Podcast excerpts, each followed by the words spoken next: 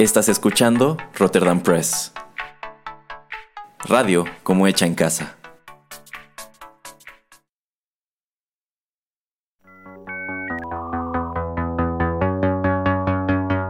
TechPili. El programa en donde analizamos la tecnología de manera relajada y divertida.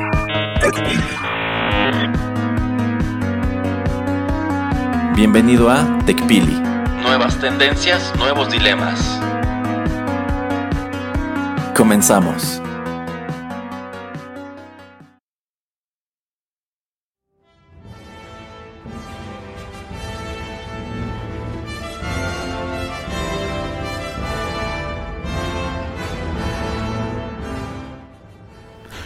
Hola, ¿qué tal amigos? Bienvenidos a la emisión número 81 de TechPili, nuevas tendencias, nuevos dilemas. Los saluda Juanito Pereira aquí a través de los micrófonos de Rotterdam Press. Y bueno, pues eh, me acompaña, híjole, ya es como chicle en el zapato el señor Erasmo. ¿Cómo estás, señor Erasmo? Muy bien, señor Pereira, y nada, nada de chicle en el zapato. Si alguien aquí es un chicle en un zapato, ese es usted. Ah, no, no, no, no. Recuerde que yo produzco y organizo y también soy el que pues tiene las ideas originales de casi todos los programas aquí en este podcast. De ninguna manera nuestros escuchas saben que usted, usted está intentando apoderarse de este podcast, pero, pero no lo permitiremos. Por eso ya luego eh, trata de traer hasta nuevos aliados, ¿verdad? En otros nuevos programas que usted dice que esos episodios que duran dos horas y es nada más parte uno, imagínese usted. Dios mío. Sí, sí, exactamente eso. Es, es, es, todo eso es un esfuerzo por contrarrestar su influencia malévola. Y yo creo que si eso es nada más el episodio, no quiero saber cuánto tiempo más pasan comploteando en contra mía. ¿eh? Fíjese que a mí me aterra pensar cuánto va a durar el episodio 2. y bueno, pues para que nuestros escuchas, este, pues no, ¿cómo se diga? Eh, se salgan eh, por, por, la tangente. Vamos a hablar de entretenimiento en, en este episodio. Digo, obviamente, pues muchas veces traemos este tecnología, pero ya ve que a veces nos gusta también traer cosas de entretenimiento. eh, y bueno, pues son cosas que nos interesan y que esperamos que le interese a la gente que, que escucha. eh, el primer tema que yo quería traer, también muy basado en, en el episodio que sacamos de Better Call Saul, que pues eh, termina siendo un spin-off ¿no? de, de, Breaking Bad, un spin-off demasiado, muchísimo, muy exitoso, digo para bien, ¿no? o sea, no lo estoy diciendo de manera negativa. Uh -huh. eh, y ahí también comentábamos ¿no? que, por ejemplo, Walking Dead también tuvo su spin-off, que muchas otras series lo han tenido, que no han sido exitosos, como Friends, que sacó Joey. Uh -huh. eh, y pues yo sé que al, yo sé que alguien que que, que, no conoce mucho o que no ha visto mucho o que no está muy interesado en, en este par de eh, programas eh, que voy a, a, querer hablar un poco eh, es usted acerca de eh, House of Dragon, que es el spin-off de Game of Thrones, y The Rings of Power de Lord of the Rings. Pero uh -huh. lo quería también enfocar, pues obviamente a HBO Max o HBO que tiene pues este spin-off para tener más contenido y también este pues Amazon Prime no que Prime Video que pues termina comprando los derechos por 250 millones a, a, la, fa a la, familia de, de, de Tolkien uh -huh. para pues poder realizar esto. Eh, cada vez estamos viendo eso más spin-offs y ahora nos toca pues que casi casi a la par salgan un par de cosas de fantasía. Entonces me interesaría mucho saber su, su opinión y saber eh, qué piensa usted si no tanto del contenido, tal vez quiere compartir algo de eso, pero sí por qué eh, o la estrategia que usted está viendo de estas dos empresas eh, con sus servicios de streaming al apostarle muchísimo a este tipo de series que son spin-offs en lugar de sacar algo original, en lugar de sacar algo pues eh, diferente o algo que no sé, continuaciones de algunas otras series, etcétera. Híjole, señor Pereira, lo primero que debo decir es que me da miedo mencionar cualquier cosa relacionada con, con, estas dos series, porque no sé en qué momento el ver o no ver una serie de estas, que te guste o no te guste una serie de estas, se convirtió en una declaración política. no sé, tampoco. sí, pero este me parece curioso y me parece curioso que estas dos empresas que están compitiendo muy fuerte, yo diría por un mercado de contenidos premium, pues decida apostarle a propiedades de fantasía, de fantasía, pues podríamos decir medieval, y a productos que yo considero ellos compran porque pues bajo el argumento de que son productos probados, son productos que la gente conoce, tienen una base de fans bastante sólida, yo considero que más un producto que el otro, pero bueno, sí, efectivamente tenemos por un lado a HBO con el spin-off de House of the Dragon, que es una precuela de Game of Thrones que cuenta, me parece, la historia de la, de la casa este, Targaryen. Eh, y por otro lado tenemos a Prime con esta serie de The Rings of Power, que es, bueno, es que no es un spin-off realmente porque en sí esta serie no tiene ningún tipo de relación con las películas de Peter Jackson. El mismo Peter Jackson comenta que alguna vez le llamaron para preguntarle si estaba interesado en este, pues, servir como consultor, pero que nunca más se volvieron a comunicar con él.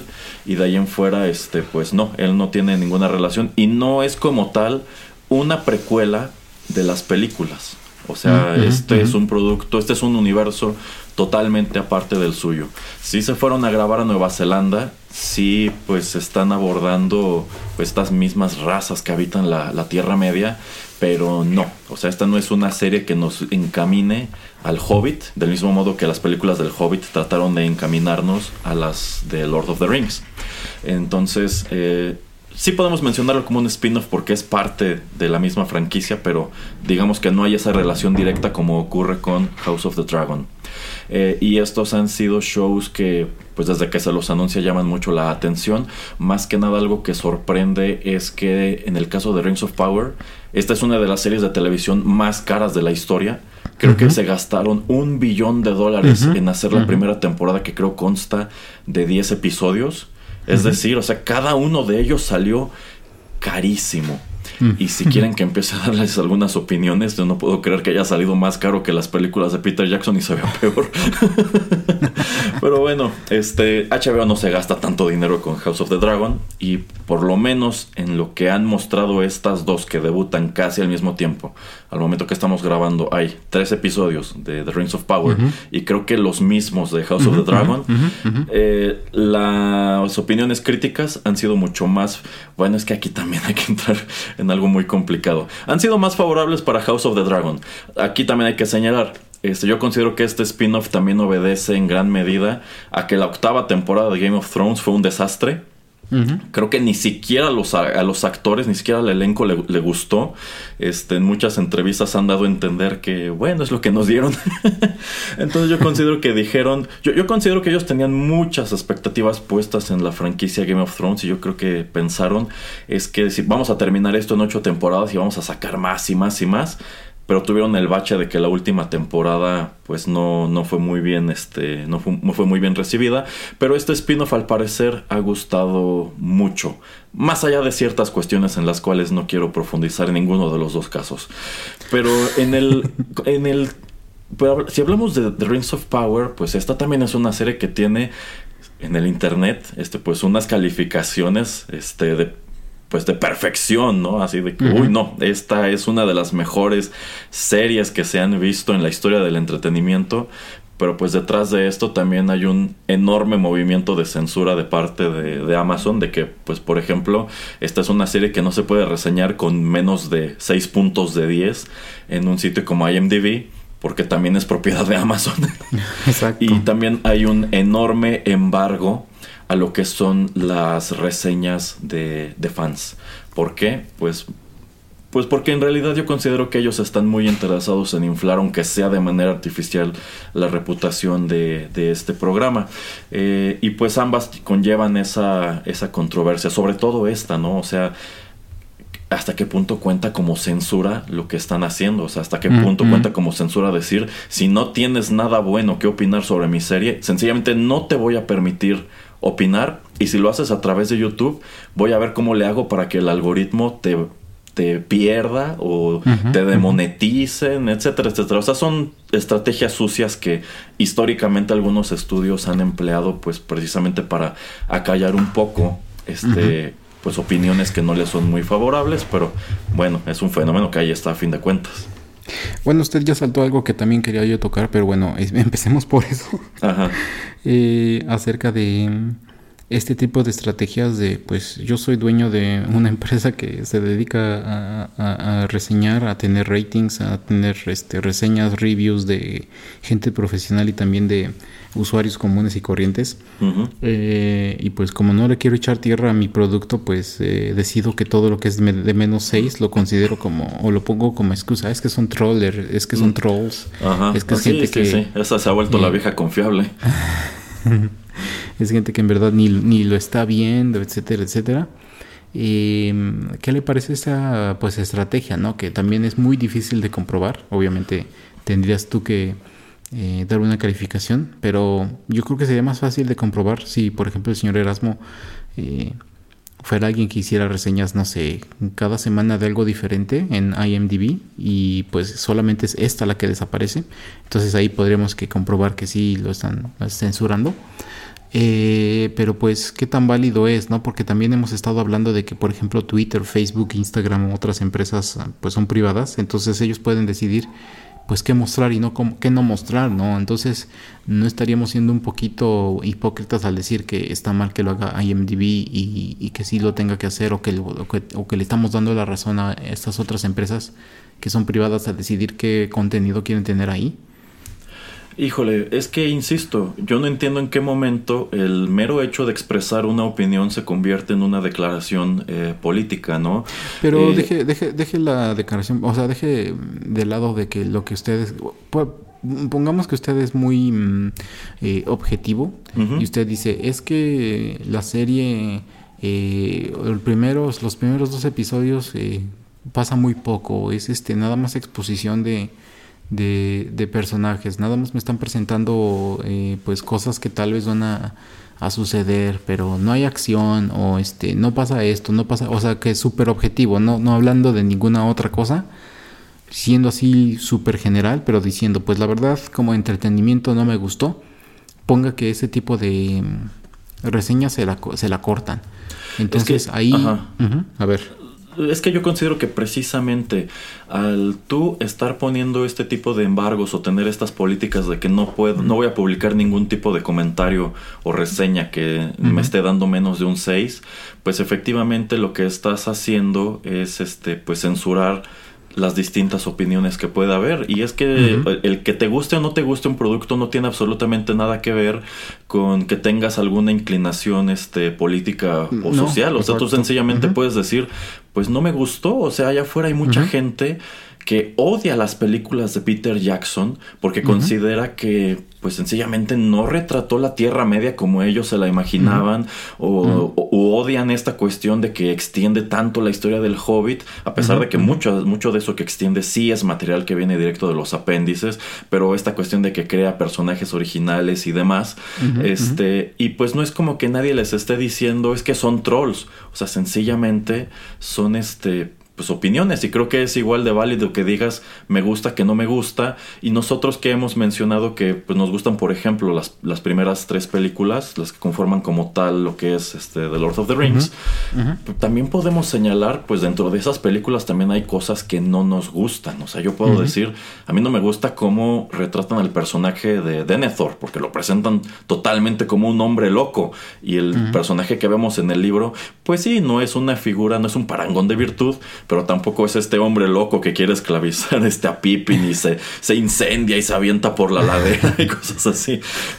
Y el hecho de que yo diga no me gusta esto, no me gusta un elemento de, esta narrativa, pues tampoco, no, no significa que yo sea un troll y que esté tratando de destruir este a Peter Jackson o etcétera, etcétera, ¿no? No, pero a ver, pero ok, lo entiendo, y, pero dejando, lo que quiero hacer es dejar ese punto aparte porque eh, ok, es este tratar de decir si es políticamente correcto, la, la, la, la, la o tener una posición, ok, pero usted nuevamente no me está contestando la pregunta que es, eh, yo soy dueño de ese, de ese lugar de reseñas. ¿Por qué, no puedo yo eh, censurar algo que me va a pegar a mí, a mi bolsillo? Porque dejar a usted una reseña negativa va a ser tal vez afectar, no solamente tal vez la suya en específico, pero sí en general, va a afectar que gente vaya y la vea.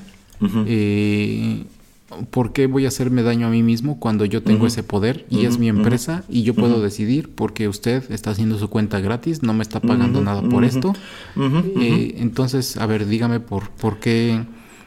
¿Por qué está mal? O sea... Poniéndolo así, claro que IMDB está en todo su derecho de defender su producto y si ambos pertenecen al mismo conglomerado, pues claro que todas estas empresas este, incluso las que ah, saben que están haciendo malas películas o que tienen este box office bombs en sus manos, como por ejemplo ocurre con esta película de, de Batgirl que sencillamente dicen no la vamos a estrenar.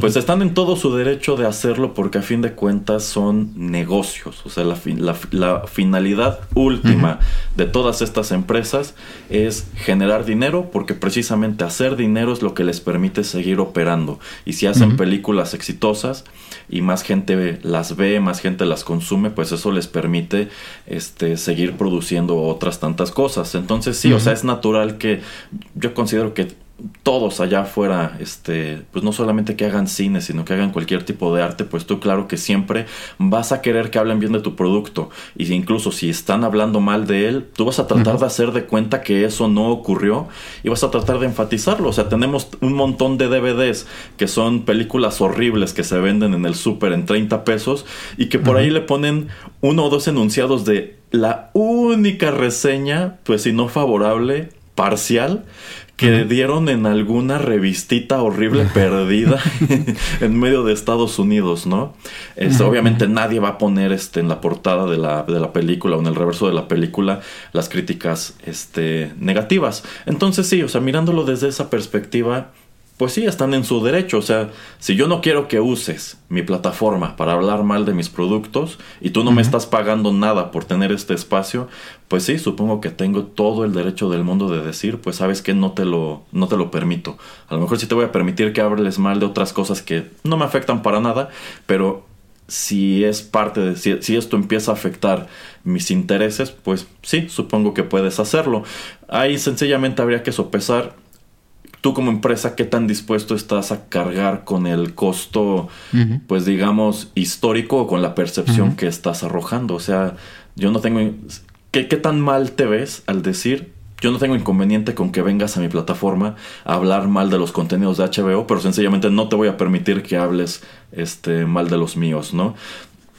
Este, entonces, pues sí, supongo que IMDb está en su derecho de decir, no voy a dejar que nadie hable mal de, de Rings of Power, pero yo considero que a nivel imagen y a nivel pues controversias que se están dando en, torno a esta serie, pues están echándole más leña al fuego de cualquier manera. Mm, sí, sí, sí, no, eh, eh, estoy en total de acuerdo. Nada más era como para tratar de, entrar un poco aquí en, la discusión, en el debate. Este, yo creo que está muy mal hecho, ¿no? Em, siento que aunque la gente piense que es un mal producto, cualquier publicidad es buena publicidad. Eh, no creo, yo creo que la gente que lo va a querer ver lo va a ver, si no es por curiosidad, eh, simplemente porque pues son fans de, de, todo el contenido que tenga que ver de o que tenga que que venga de, Tolkien. Em, pero ¿por qué usted cree que, por ejemplo, estas dos empresas entonces, eh, ya para tratar de, salirnos un poquito de controversias, ¿por qué cree que se están enganchando mucho en, en, pues eh, tratar de producir cosas con propiedades ya tan conocidas o que pues eh, tuvieron cierto éxito. Obviamente Game of, Game of, Thrones con la última temporada que fue desastrosa, pero en general fue muy exitosa. Eh, ¿Por qué cree que están enganchándose demasiado o porque están como que poniendo todas sus esperanzas en estos productos eh, o en estas propiedades? Eh, más que nada porque yo considero que ahora sí tenemos una guerra muy abierta de streaming y están tratando de obtener rebanadas más grandes de este pastel, tomando en cuenta que pues han proliferado muchos servicios y cada vez se está convirtiendo en algo más costoso tener acceso a todos ellos, pues yo considero que allá, allá afuera yo, yo, por ejemplo, yo, por ejemplo, considero que estas movidas, tanto de Prime como de HBO, es ver si pueden captar algo de los suscriptores que ha perdido Netflix. Eh, entonces yo creo que están tratando de destacar y, es, digamos que es una especie de guerra de atrición, ¿no?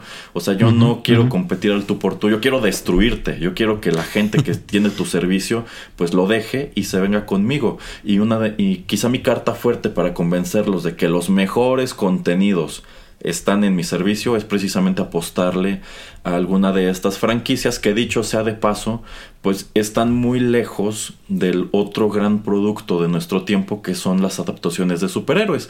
Que si asomamos a Disney Plus, pues ellos están ahorita apostándole muy fuerte a lo que son contenidos de Marvel y de su calidad, pues podemos hablar un poco más adelante. Y también le están apostando muy fuerte también al que es su producto probado, que es eh, Star Wars, ¿no? Entonces pareciera que está muy definido en el caso de estos tres, pues que cada uno tiene su gran franquicia.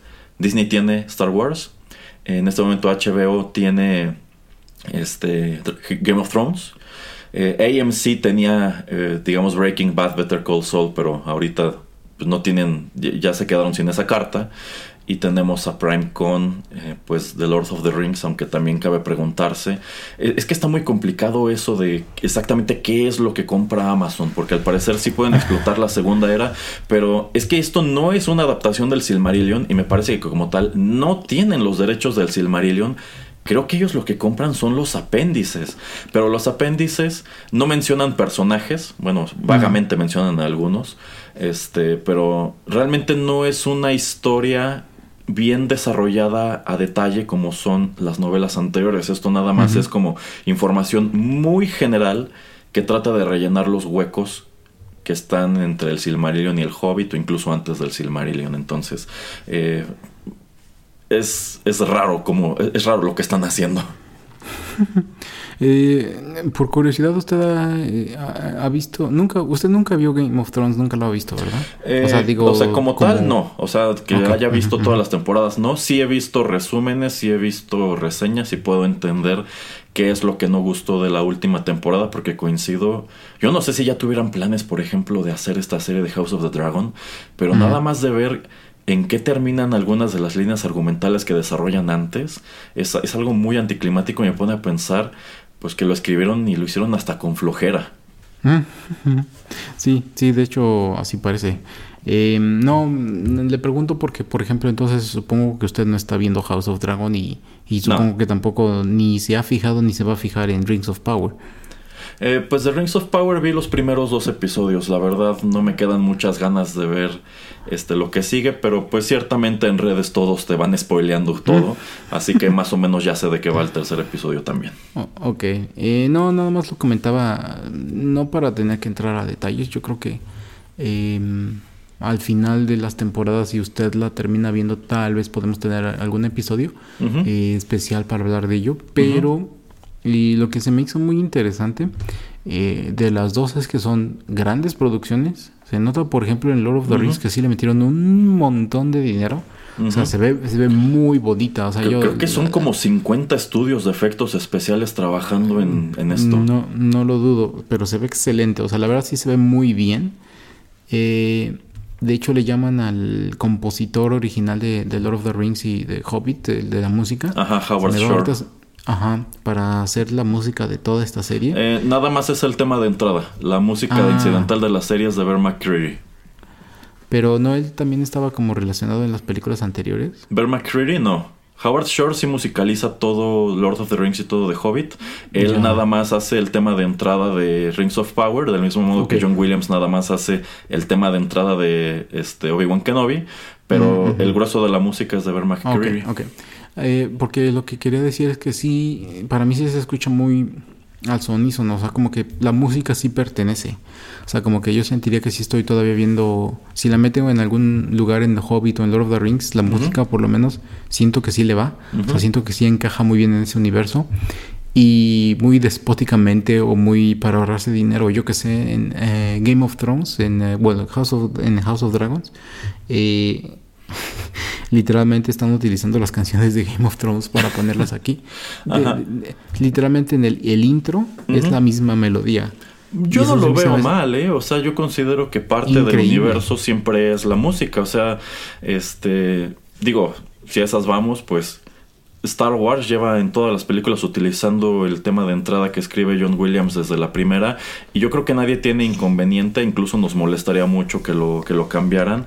Este, entonces pues yo no veo mal que si la música forma parte de la franquicia vaya repitiendo. O sea, nos hemos quejado varias veces de cómo es posible que haya tantas adaptaciones de videojuegos, videojuegos con muy buena música, pero cuando hacen la película o la serie, la música queda totalmente fuera.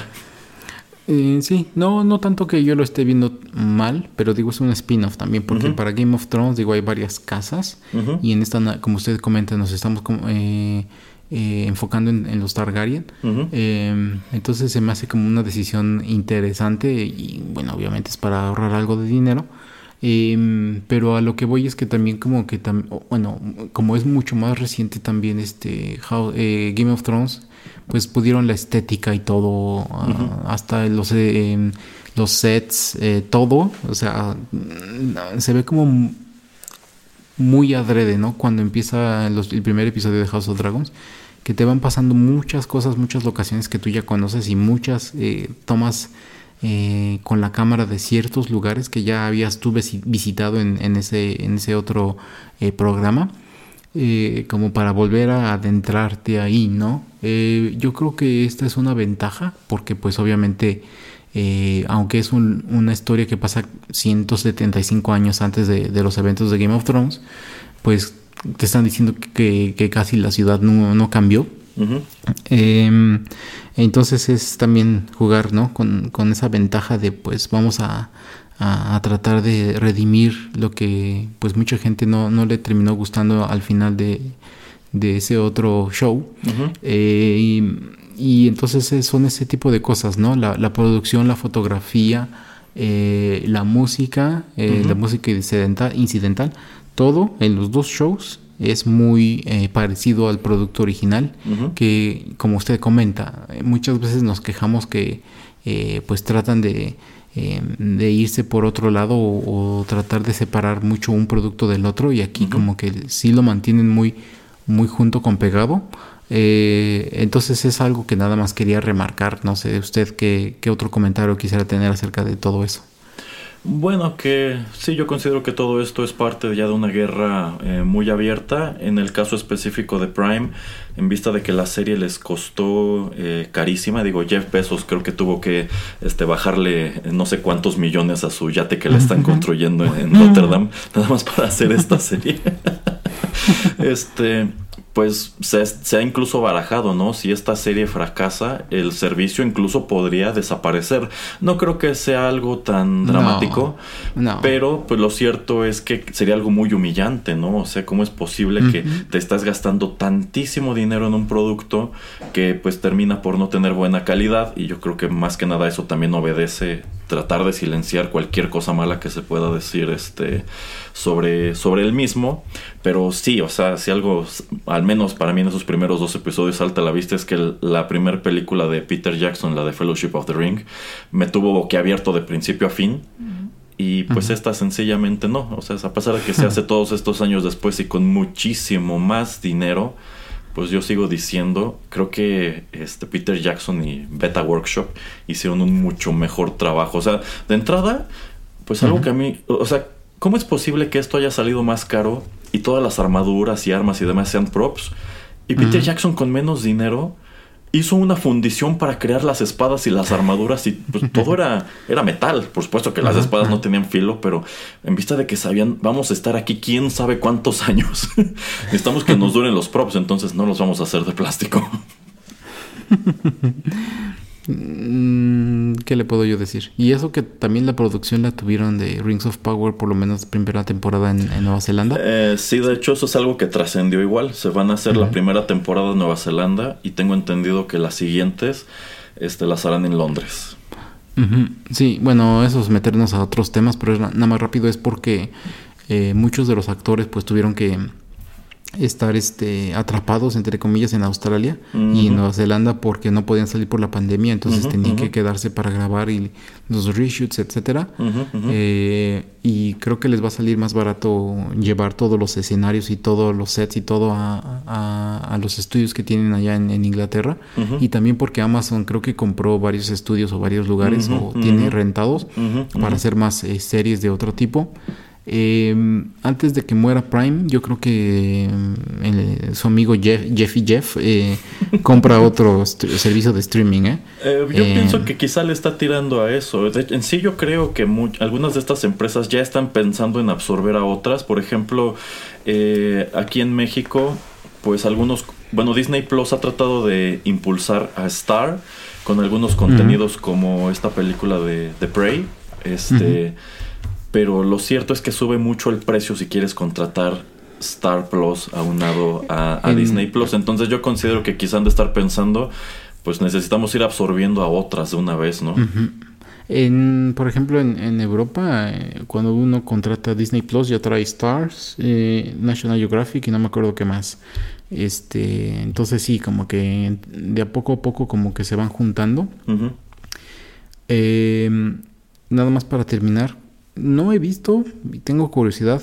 Em, ¿Usted ha visto también en Amazon The Wheel of Time? No, no. También es otra eh, de ese tipo de, de, serie de, de, fantasía épica. Em, no le puedo decir mucho porque la verdad no, no sé mucho. Yo sé que son muchos libros. Está basado en una serie inmensa como de 14 libros. Eh, escritas por Robert Jordan. Eh, entonces, pues no, no tengo idea exactamente de que vaya, pero yo sé que eh, también pues eh, eh, es una carta que pusieron muy fuerte ahí en Prime em, y no creo que ninguno de estos servicios dependa de solamente una serie. yo creo que eso nada más pasó en el momento en que, por ejemplo, Netflix lanza, se lanza o empieza como un servicio de streaming y su primera serie que pega es House of Cards. Pero es eso, es que es la primera serie que pega, no que el servicio dependiera de esa serie, sino que esa fue como la primera serie popular y fue la que empezó a atraer gente. Pero espero que ninguna otra empresa esté tratando de pensar o tener esa mentalidad de si este, si este proyecto, si este gran programa no me funciona, tengo que matar todo el streaming porque sería algo muy tonto para mí, la verdad. Sí, sí, la verdad, sí. Eh, bueno, pues nada más era más o menos lo que quería eh, platicar, por lo menos de nuestras primeras impresiones de, de estas dos series. Eh, creo que House of uh, the Dragon este, atrapa más. Creo que tiene, bueno, no creo, tiene más acción. Eh, lleva un mejor ritmo. Yo creo que tiene una mejor historia, más este. creo que se aprendieron de Game of Thrones. En Game of Thrones tenemos, este, no sé, como a 7, 8 casas que estamos siguiendo y a mucha gente. Eh, cuando, antes de que empezara la última temporada, me, puse a ver otra vez la, de la 1 a la 3. Y me acuerdo que cuando vi los primeros episodios de la temporada 1 no le entendía casi nada porque pues era mucha gente que te mencionaban, muchos lugares, entonces también había a veces que meterse a internet y buscar un mapa, etcétera. Eh, muy acertadamente creo que nos estamos enfocando a muy pocos personajes, por lo menos ahora en House of Dragons, que yo creo que es acertado y otra vez te ahorra dinero porque no tienes que contratar a tantísimos este, actores y actrices. Y creo que el gran problema que le he visto por lo menos a los tres primeros episodios de Rings of Power es que le falta mucha acción, eh, tiene mucho setup y como que pues tratan de impactarte mucho con, con todos los lugares que visitan y con todos los nuevos eh, mundos, este, locaciones, etcétera, pero pues la historia no avanza, la historia no atrapa y otra vez, siendo eh, series de fantasía, debería de tener pues más acción y cosas eh, más interesantes, más dinámicas sucediendo. Eh, y yo creo que el ritmo por lo menos de los primeros tres episodios es muy lento, entonces yo creo que pues eso le, le, está pegando, pero pues como les digo, ya tal vez al final... Em, cuando veamos todos los episodios de la primera temporada, tal vez mi percepción cambia y tal vez es una manera nueva o diferente de querer presentar una historia, pero pues si estás haciendo que yo invierta tres horas de, de mi vida en, ver los tres primeros episodios, pues yo creo que ya le hubieras, ya hubiera yo querido sacarle algo. Eh, porque creo que no me acuerdo ni cuánto dura Fellowship, un poquito más de dos horas. Pero pues te cuenta una gran historia, o sea, te cuenta un gran pedazo de una historia gigante, pero lo hace de una manera muy bien y muy adecuada. Y de hecho, eh, de las tres es mi menos favorita, eh, pero es mucho más completa que todo lo que lleva ahora Ring of, Rings of Power. Totalmente de, acuerdo, de acuerdo. Y en automático, este episodio no llegará a Amazon Podcasts. No, no he revisado si estamos en Amazon Music. Eh, yo tampoco, nunca me he fijado. y creo que no, no llegaremos. bueno, este, algo más que usted quiere comentar acerca de este tipo de grandes inversiones de los servicios de streaming, sino para saltar al próximo tema. Eh, no, saltemos a otra cosa. Muy bien, em, pues este, como les comentábamos, eh, vamos este, a estar platicando de, de entretenimiento y les debíamos nuestra plática de, de letras. Ah, no, ¿verdad? Esa ya la hicimos. Sí, esa ya. Este, del Comic Con de, San Diego. Y, y, pues tenemos que sentarnos a platicar de, de lo que está pasando, o, más bien, ¿qué está pasando con, con, con, Marvel, señor Erasmo, y con todo el universo Marvel después de, de Endgame? Eh, usted puede explicármelo porque la verdad no, no entiendo, no sé si quiera yo entenderlo. Eh, simplemente como que rápido, eh, y ya lo hemos comentado en algunos otros lugares, en algunos otros espacios, y creo que hay muy pocas cosas que me han atrapado de, esta nueva fase. y me hubiera convencido más o me hubiera gustado más que mm, hubiéramos ido a, a otro, digamos, universo, a otra tierra paralela o lo que quiera y ahí hacer y deshacer y tal vez después este, converger estos universos como para darle una razón de ser a estos nuevos personajes y todo y como que pues darles una mejor oportunidad en la percepción general de las personas eh, y creo que no me ha atrapado porque ya he comentado que no he terminado de, ver este Moon Knight que voy a la mitad eh, no, no he visto Eternals y solamente vi una vez eh, Shang-Chi y se me va. Ah, Thor, Love and Thunder también nada más la he visto una vez. Y Doctor Strange la vi dos veces solo porque pues quería verla de nuevo por, eh, por el podcast. Pero no siento que sean historias que yo quiera encontrarme de nuevo o, querer buscar y ver eh, en el servicio de Disney, por ejemplo, que lo tiene todo. también las series de televisión pues casi ninguna he repetido. La que más me dan ganas es tal vez WandaVision. Eh, pero pues al ver en qué termina, por ejemplo, mm, Wanda con este en Doctor Strange, pues como que 2-2.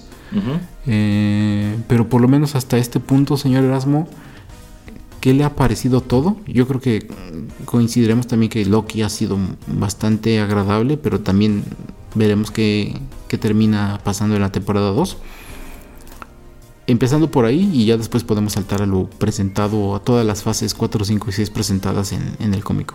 Ok, bueno, yo tampoco entiendo exactamente qué está sucediendo con el, con el MCU eh, y de igual manera, en general, no me gusta gran cosa lo que han mostrado. Desde que termina la fase anterior, tanto con Endgame como Far From Home, yo considero que este universo ha crecido a un ritmo más acelerado de lo que crecieron las primeras fases y también más desordenado. Eh, ya lo hemos dicho antes en otras reseñas de productos de Marvel, si su intención es crear una gran saga del multiverso, están haciendo un muy mal trabajo con ello, empezando por el hecho de que un número de estos productos no te queda claro en qué parte de la cronología están o sencillamente no inciden en ella. Yo considero que más que nada para no arriesgarse a que sobre todo productos que quizá creían no, no podían pegar, pues si, si, no querían volverlos a tocar, no tuvieran que volverlos a tocar, como es exactamente el caso de Eternals, que algo que a mí me queda en el aire es que pues hay un cuerpo gigante saliendo del planeta y nadie parece estar preocupado por ello y nadie lo ha mencionado. Y honestamente me pregunto si en algún momento volveremos a ver a esos personajes que nada más de haber visto la película una vez, ojalá y no. y también este, pues tenemos, ya usted ya mencionó a Shang-Chi, cuya historia tampoco parece incidir en lo demás. A Moon Knight, no he visto Moon Knight. Fíjese que esa sí se me antoja porque dicen que de pronto se pone medio psicodélica. Pero este, tengo entendido que lo que ocurre en esta serie tampoco parece incidir en la historia general que están contando y en general no hay no hay adhesión o sea la, mi queja general es yo, yo, considero que el planteamiento de este arco fue lo que nos mostró Loki. O sea, ya quedó más que claro también por los anuncios que el gran villano de esta fase será eh, Kang, pero no hay mención de Kang en ninguna otra parte. O sea, si ya estamos entrando como tal en el multiverso y tenemos a este villano que amenazó, jajaja, esperen a que aparezcan mis otras variantes. Hasta ahora no hemos visto ninguna, solamente está previsto en la siguiente película de, de Ant-Man y por título en estas cintas de Avengers que creo que llegarán, creo que en dos o tres años todavía, pero de ahí en fuera Kang no se ha sentido como esa gran amenaza que te estaban eh, prometiendo y yo considero que esto ya es algo que no está creciendo de manera orgánica y no hay ningún tipo de ningún tipo de orden. Hasta ahora la única serie que se ha atrevido a explorar de manera arriesgada el multiverso fue Loki, ya lo dijimos. El personaje dependiendo del universo pues va cambiando, no siempre es este Tom Hiddleston, pero cuando hablamos de multiverso en todas otras partes, pues el, personaje siempre es el mismo actor, ¿no? Yo considero que esto pues viene a entorpecer eh, bastante la narrativa, así que pues no hay un número de productos que no me llama a ver la, no, no, me llama la atención ver en Disney Plus. Este, hasta hace poco apenas vi Thor Love and Thunder porque en realidad no me atrae lo suficiente como para querer ir a verla al cine. Y debo decir termina por no gustarme gran cosa este tampoco. Y creo que es una creo que es una lástima porque venía bastante bien. Eh, Taika Waititi como director traía una filmografía impecable. Yo considero que es la peor película que ha hecho hasta ahora. Eh, creo que también es un pequeño desastre comercial. Y pues tanto así que él mismo dice yo ya no quiero seguir haciendo película. No, voy a volver a hacer una película para Marvel y creo que está viendo si hace algo en, Star Wars, pero parece que es una que fue una producción que no le gustó a nadie porque el mismo elenco, por ejemplo Christian Bale, ha hablado pestes de no, no, no, yo no, yo no, este, yo hice esta película porque me pagaron, no porque quisiera ser parte de, de Marvel ni nada así por el estilo, ¿no? Entonces, eh, yo considero que sí ya estamos viendo como tal la decadencia de este universo. Sí, Sí, este. Eh, pues es que también es muy. Muy raro, ¿no? Es, es algo que se tomó mucho tiempo en pagar. Eh, fueron 10 años o un poquito más de 10 años y creo que un poquito más de 20 películas. Eh, fue pues algo increíble, un proyecto pues eh, que tal vez nunca vamos a ver este que se replique. Eh, aunque usted me diga y me contradiga y siempre fuera de micrófonos me diga, no, es que Fast and the Furious y todas esas series, casi la saga es casi lo mismo. No, Erasmo, no, aunque lleguemos a la Fast and the Furious 20, que tú estás... ya no falta mucho. jurando y perjurando que va a ser así como game changer así del cine. no, Erasmo, no, aquí en micrófonos te digo que no, ya basta. Eh, pero yo creo que va a ser algo que, que va a ser único, ¿no? Que fue único, que eh, obviamente también tuvo ahí sus errores y tuvo películas que no fueron pues tan grandiosas, pero que en general fue eh, un producto espectacular, súper popular y súper bien hecho, em, que pues termina de una manera muy bien, muy buena. Y eh, sí, como usted dice, como que se supone que tienen un orden, se supone que tienen una dirección, se supone que Kevin Feige todavía pues este lleva la batuta y está diciendo a dónde va todo esto, pero pues en, las páginas, en los guiones, en la pantalla grande esto no parece real, este, pues que, se, que se vea que, está pasando. Y como le comento, yo creo que también el problema es ese, ¿no? De que estamos también teniendo muchas series de televisión y y, todo estamos haciendo como que compartimos el mismo universo, entonces eso lo hace también a veces como contraproducente. Y por eso yo diría que, ¿saben qué? Si queremos hacer como cosas compartidas, vamos a decir que, no sé, todos los programas de tele de Disney Plus sí están en el mismo planeta o en la misma versión y las películas en otro. Y ya, si queremos hacer un crossover, pues lo hacemos. Pero si no, pues nos este, salvamos de cualquier tipo de crítica o de cualquier tipo de problema. Em, pero pues, híjole, está por verse, ¿no? Em, si quieres saltamos entonces este más o menos con lo que presentaron para, para las siguientes fases. Efectivamente, en la Comic Con de San Diego, que pues sí se llevó ahora este, en forma, anuncian una gran cantidad de películas y series, algunas de las cuales ya se estrenaron precisamente en Disney Plus y están anunciando pues no solamente una, sino las siguientes dos fases, el regreso de algunos personajes que no estoy seguro que tanto estuvieran esperando como los Cuatro Fantásticos, muestran por ejemplo los primeros avances de Black Panther 2, que yo creo que sí es de los títulos este, muy esperados dentro de este universo todavía, y pues al momento de grabar esto también ya se dio este esta cuestión de D23, en donde vienen a anunciar igual otro montón de cosas este, al interior de Disney Plus, muchas de las cuales también tienen que ver con el universo de, de Marvel. Eh, a comparación de lo que hace en la Comic Con este DC, que no anuncia tantas cosas y en cambio ahora que este compra compra Discovery, o sea, yo jamás me imaginé que Discovery fuera a comprar a Warner Brothers, pues como que ellos dicen, pues teníamos como que el universo de DC tenía todos estos proyectos en puerta y pues algunos de ellos sencillamente vamos a cancelarlos, ¿no? como lo de Batgirl y creo que todavía está por verse si llega a salir esta película de Flash. ¿Sabe qué? Nada más ahí rápidamente un paréntesis eh, muy pequeño, muy grande. Lo, lo que me va a hacer enojar y me va a poner triste es que en esas dos películas sí. iba a salir otra vez, ya, ya sabes, Michael, Keaton, otra vez como Batman. Sí, qué lástima, qué lástima. Ojalá si de verdad quieren rescatar a Michael Keaton como concepto, si es que estas películas, bueno, Batgirl se supone que ya no va a llegar, pero en caso de que Flash tampoco lo haga, ojalá rescataran esta idea de, devolver a Michael Keaton como Batman para hacer una película de Batman Beyond. Híjole, sí, sí, sí, sí. Bueno, cerremos paréntesis. Ajá. Bueno, a diferencia de lo que ocurre con DC, Marvel avienta la casa por la ventana y anuncia pues cantidad de cosas. Y yo lo primero que pensé, señor Pereira, fue estoy seguro que no tienen ni idea de qué van a tratar todas estas películas. Ah, Solamente las están anunciando por anunciarlas, pero no saben, no, no tienen ni idea de cuál será la historia, no tienen ni idea de quiénes aparecerán como personajes. Por ejemplo, esta, este, no sé si será serie o película de Thunderbolts, pues al parecer la van a nutrir con todos estos personajes que han quedado como en el limbo, que nadie sabe de dónde salieron ni para dónde van.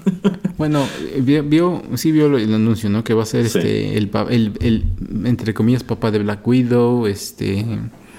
Este, la bueno, también entre comillas la hermana, el, bueno, el US Agent, este, no me acuerdo de los demás, pero o sea, no, no, no, no pinta como un equipo muy interesante, la verdad. No, no, no. sí, este, y bueno, esto que, que también van a regresar a la continuidad a Daredevil, pero ya aclararon, y qué lástima, que no es el mismo Daredevil de Netflix, y me, me pone a pensar que probablemente lo van a echar a perder, y qué triste.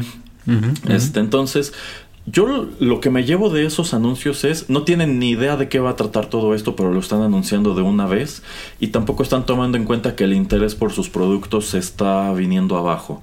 Como que están muy aferrados a, bueno, es que ya le vendimos este, todas las películas hasta Endgame a una generación y digamos que ahora queremos apelar a otra con productos más coloridos, más caricaturescos y pues más afines a ciertas sensibilidades contemporáneas.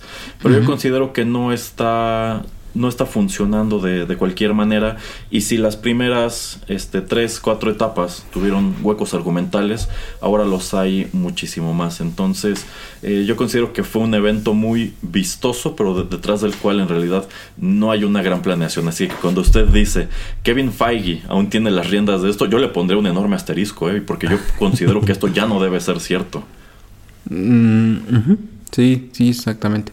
Pero hay algo que, bueno, sin avances o no avances o nada más con el título, hay algo que usted haya, eh, haya pensado que tal vez va a ser interesante. Por lo menos para mí, eh, ojalá que la última de Guardians of the Galaxy sea buena, por lo que también James Gunn hace con The Suicide Squad.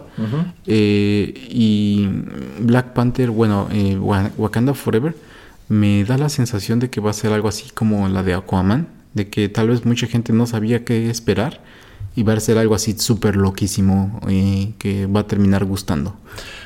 Quién sabe, quién sabe. O sea, realmente los avances que dieron de Wakanda Forever tampoco te dicen eh, gran cosa. Nada más aprovechan para presentar a algunos de los personajes nuevos que vienen a sumarse al elenco. Pero de entre todo esto, debo decir que no hay muchas cosas que me llamen la atención. Me Mm. gustaría ver esta nueva serie que están planeando de Daredevil, aunque esto de que ya haya salido Charlie Cox a decir que no es el mismo personaje, insisto, sí me preocupa. Y tomando en cuenta el trato que dieron a Kingpin en Hawkeye, Mm. digo, que, eh, insisto, creo que tiene... que- Creo que es muy probable que lo estropeen y que, y qué lástima. Eh, me llama la atención Fantastic Four. O sea, esta es una propiedad que pues tuvo sus películas en su momento. Las dos fueron espantosas, más la segunda que la, que la primera. Y desde entonces no los habían querido tocar. O sea, son personajes que en adaptaciones a caricaturas y al cine nunca han funcionado. Eh, ya lo mencionamos en nuestro comentario de Doctor Strange. La, la aparición de John Krasinski como, como Reed Richards Mm. este, pues era totalmente una prueba, pero también es de preocupar que ahora se está barajando que no será él, que están Ah, buscando un elenco totalmente nuevo y esta aparición suya solamente fue como para complacer a un sector del internet que estaba muy necio en que él y Emily Blunt formaran parte de este, de este elenco. Entonces, la verdad, no hay mucho que me entusiasme. No sé realmente qué esperar de todo esto, pero tomando en cuenta que muchos de estos personajes que quedan no me, no me encantan, ya no. si- siento que ya no me está atrapando. O sea, si, si, si me siguiera atrapando, ya habría visto todo lo que han puesto. Pero hay muchos shows que sencillamente no tengo la intención de ver. Eh, regresando al punto que tratábamos de hacer al principio con lo- estas otras dos propiedades en estos otros dos servicios, ¿no creo que también existe esa presión? Y nuevamente Disney pues dice, tengo un- dos propiedades gigantes, eh, llámense Star Wars, llámense Marvel, entonces pues tengo que tratar de a ver qué tanto contenido y qué tanto puedo explotarlos antes de que la gente pues eh, se arte. Eh, no creo que también hay algún tipo de presión ahí o que tratan de que de, de, Ajá. de ver que la gallina de los huevos dorados siga dando aunque ya no. Eh, totalmente, sí, yo considero, es más, este, viendo Love and Thunder, viendo Doctor Strange y sobre todo estas críticas que pesan sobre que las producciones se ven de mala calidad en el tema de efectos especiales, yo considero que la estrategia actual de Disney es Marvel hace dinero. Y ese dinero nosotros lo inyectamos a Star Wars. Porque mientras que tienes producciones de Marvel que se ven cada Ujú. vez peor, tienes producciones de Star Wars que se ven muy bien. Sobre todo Ujú. porque, eh, y ya lo hemos dicho en nuestras reseñas de, este, de Kenobi, de Boba Fett y demás, pues como mucho, es, mucho de todo eso es práctico, como hay muchas marionetas y Ujú. hay una cantidad bárbara de extras en todos los sets y las maneras en que están caracterizados, esos shows se nota que sí han salido muy caros. Entonces, yo lo que considero es eso. A Ma- Marvel lo están exprimiendo hasta donde pueda para hacer todo el dinero que puedan y ese dinero inyectárselo a Star Wars, que es el que sí atrae buenas reseñas. Bueno, a veces. Mm. Pues sí, sí puede ser. Eh, digo, también es ese tipo como de cosas que eh, a mí también me da un poco de miedo porque siento más appeal o más ganas de, de ver la nueva serie de Andor que, que ponerme a ver este She-Hulk, por ejemplo, ¿no? Entonces, este híjole, no es tanto no es, no, no es tanto por el personaje, sino como por las primicias, ¿no? Así como que siento que una funciona, otra no. Eh, y no sé, entonces como usted dice, es una buena teoría la verdad de tratar de sacarle lo más que puedas a Marvel, de exprimirlo y, y- y ponerlo en Star Wars que tal vez le ven ahora eh, un futuro a mediano plazo con, con mejor este pues con mejor horizonte. Ah, sí, sí, yo totalmente creo que ellos piensan que con lo que van a poder pelear a futuro contra las otras plataformas es con Star Wars, con Marvel ya no tanto. Y, y yo creo que si están diciendo que tienen en puerta este dos etapas es porque probablemente la sexta es la última. Mm, sí, sí, no lo vería yo, yo tan, tan mal, no lo vería con malos ojos. Em, creo que tienen que llegar a un punto en que pues tratan de, eh, como cualquier otra empresa, tratar de hacer películas de calidad y si en algún punto ven que existe la posibilidad y ven que fueron exitosas, pues tratar de eh, tener alguna excusa para unirlas o para unir algunos de los personajes, pero no a tantos como, como sucede con, por ejemplo, con la primera de, de Avengers. Eh, mm, pero yo creo que vamos a regresar a eso, a, a más one-offs y vamos a regresar a, a- otra vez a tomar propiedades eh, o tomar cosas que funcionan y hacer secuela tras secuela tras secuela, como pues ahora vemos con John Wick, por ejemplo.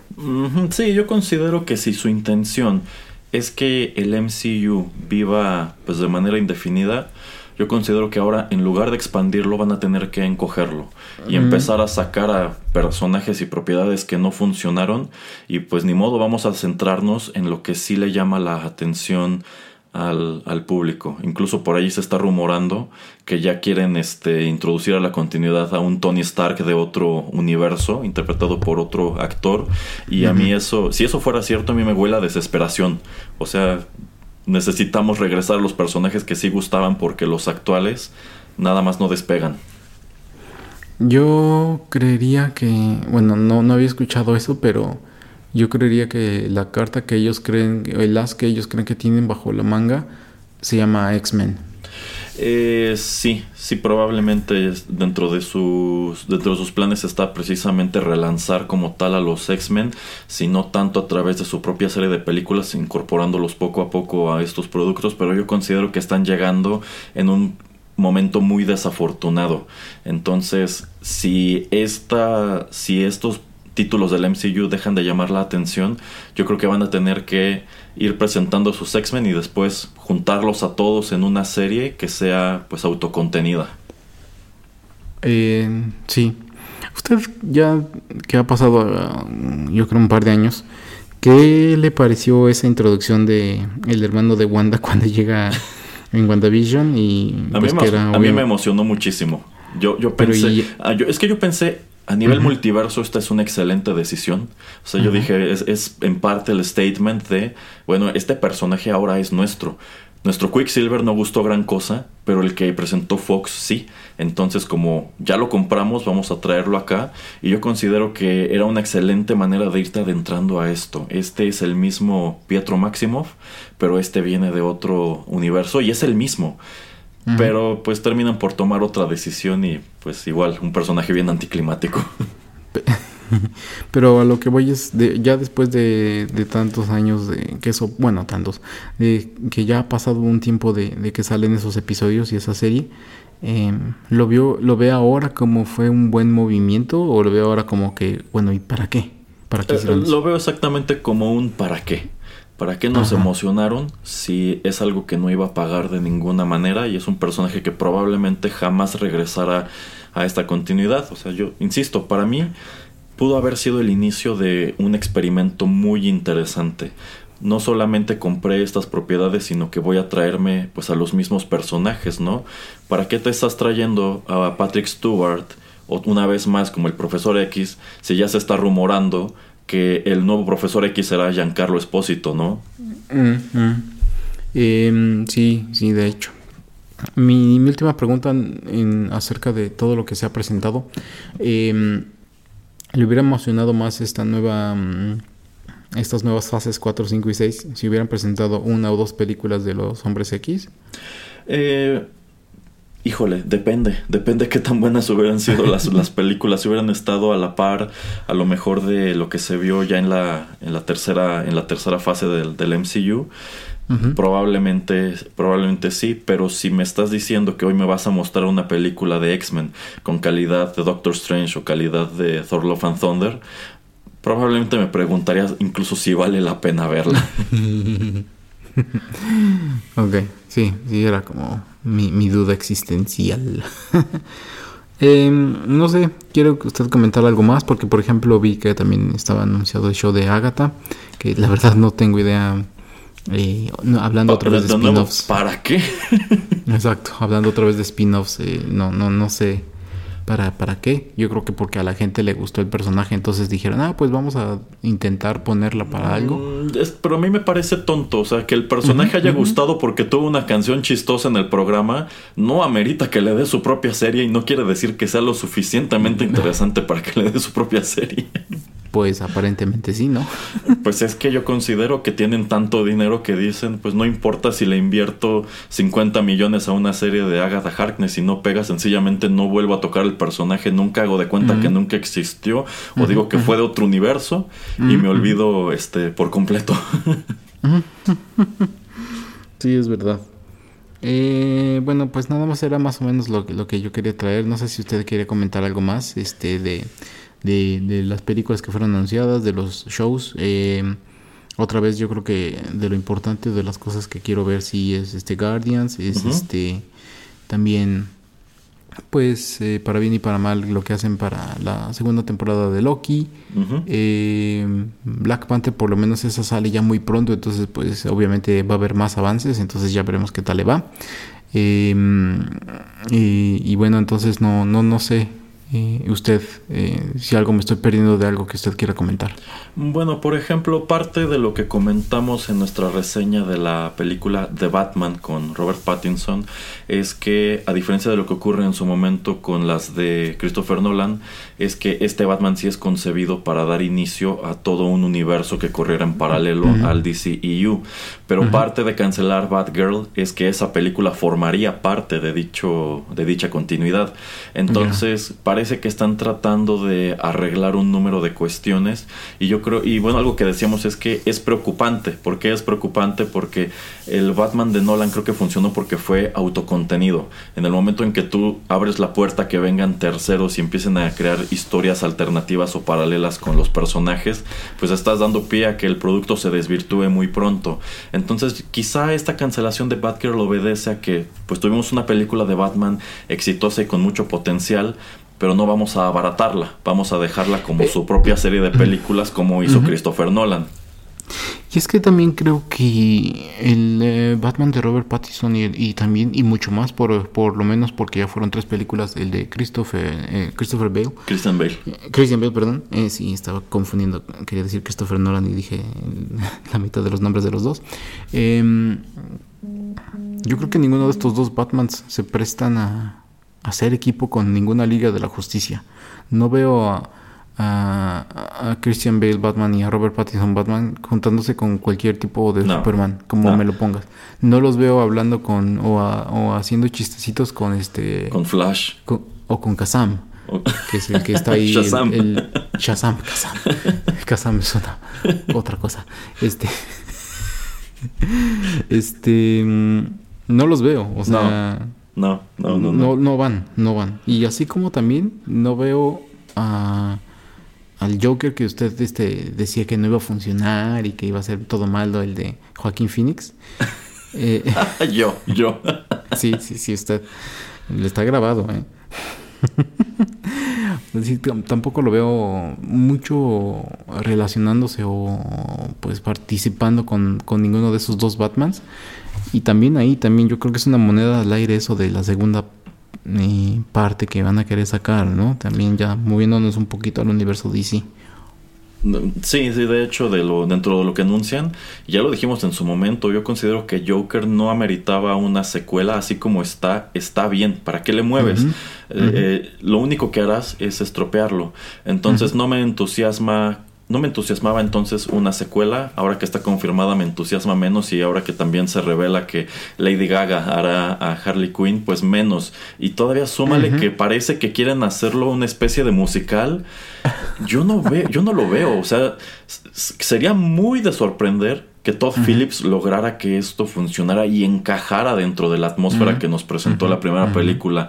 Pero si no, incluso me atrevería a pensar, quizá él mismo está saboteando la producción para echarla a perder. Es como la de Matrix, la 4, que no sé si ya la ah, vio. No, no, yo no voy a ver eso. Qué bueno, porque es básicamente eso, es así de... Eh, ay, híjole, sí, es sí, que, voy que a... no quería hacerla y, y, le echó a perderla para que no puedan continuar la serie. Uh -huh, uh -huh.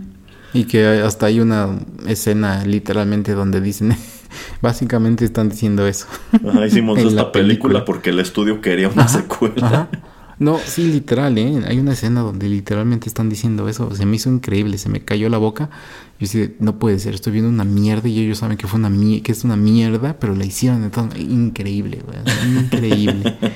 eh, lo que sí, yo sé que usted está muy, muy contento y, y, muy, muy a gusto es que anunciaron la tercera temporada de Pennyworth.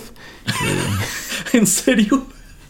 ya van tres temporadas. No puedo creerlo. Yo pensé que nunca lo habían hecho. ya van tres temporadas haciendo o hablando de, de la vida de Alfred, Híjole. el mayordomo, antes de que fuera mayordomo de los, de los Ay, Wayne. ay, ay, ay, ay, ajá. No es que fíjese que yo creo que no es un mal concepto, pero o sea... No, No, no, yo, no lo, yo no lo ¿cómo veo. O sea, hay, hay, encarnaciones de Batman donde te dan a entender que Alfred estuvo en la marina o una cosa así y tiene conocimiento pues de armas y por eso puede ayudar a Batman como lo hace. Pero tanto así como que él fue una especie de James Bond.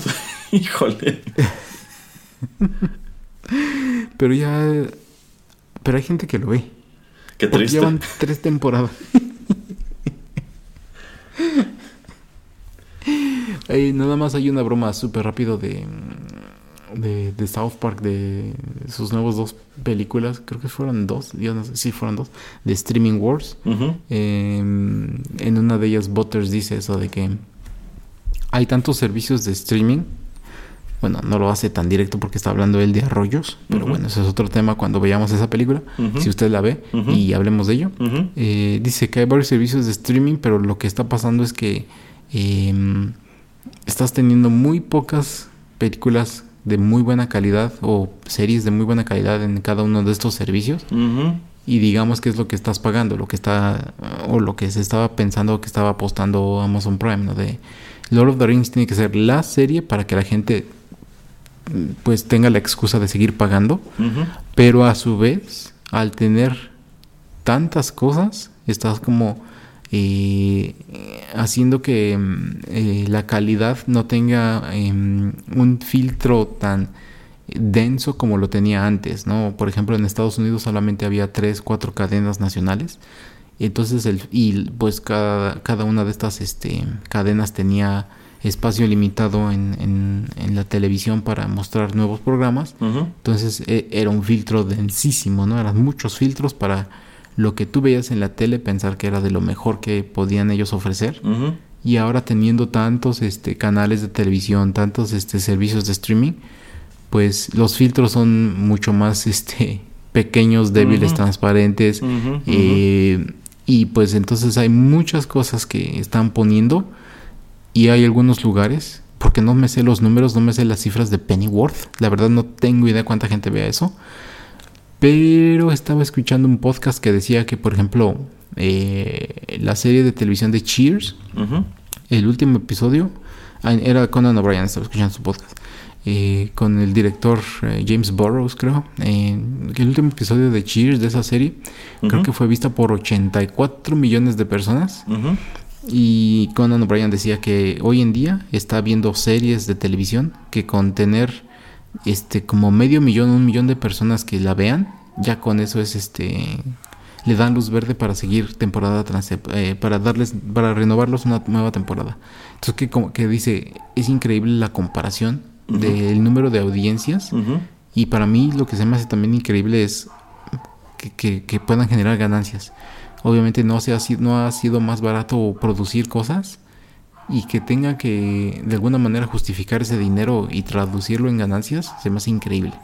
Sí, bueno, es que pues yo considero que una gran ventaja que tienen estos servicios es que por un lado están perdiendo dinero, pero por otros frentes están ganando. O sea, un- una bondad que tiene, por ejemplo, Prime es que incluso si el servicio de Prime no es redituable como plataforma de streaming, pues tienes detrás a Amazon Que como unidad comercial sí está generando ganancias y te permite conservar esto como pues como un capricho y tienes este detrás por ejemplo de un Hulu o detrás de un Star pues igual a un gigante que te dice bueno este año arrojaste este 125 series que no pegaron y que perdieron un montón de dinero, pero no hay bronca. Nosotros estamos generando más dinero en el cine, vendiendo mercancía y haciendo mil otras cosas. Yo considero que es parte de lo que permite solventar tanta producción desafortunada que está apareciendo.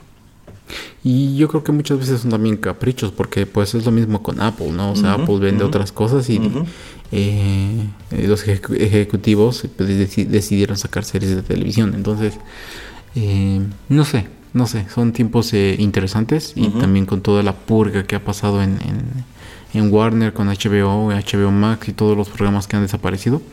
Eh, va a ser muy interesante todo lo que, lo que está pasando.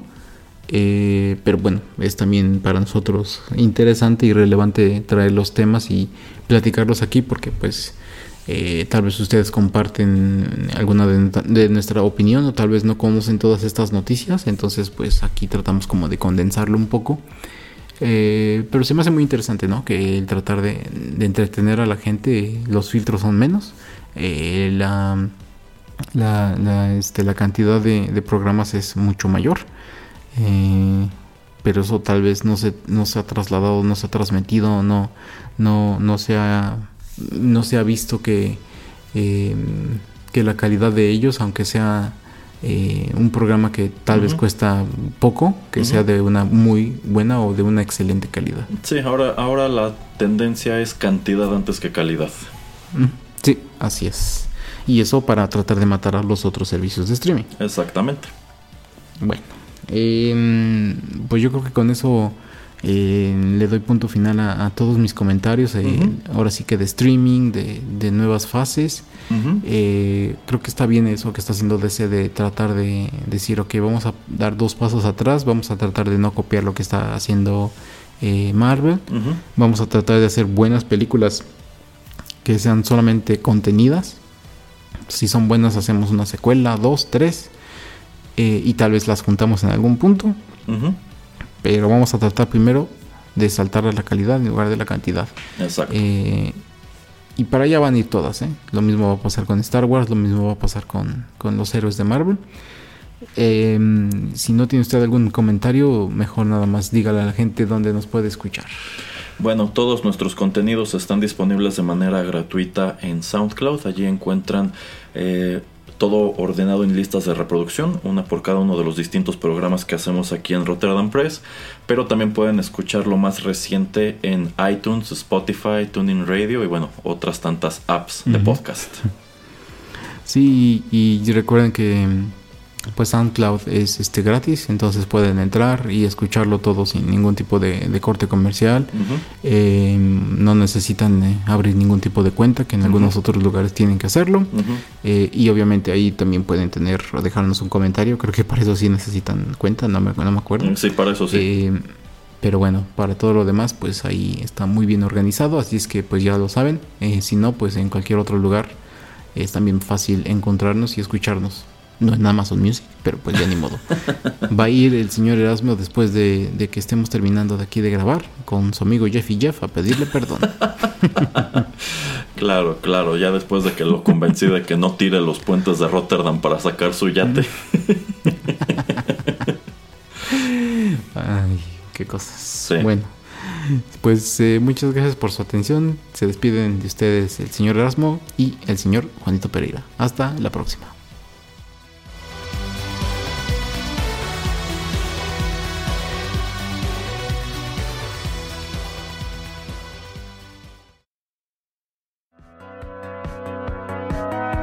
Esto fue TechPili.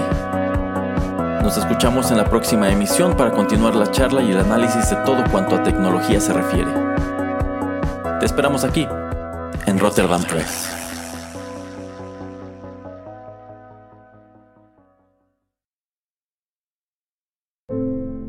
Estás escuchando Rotterdam Press.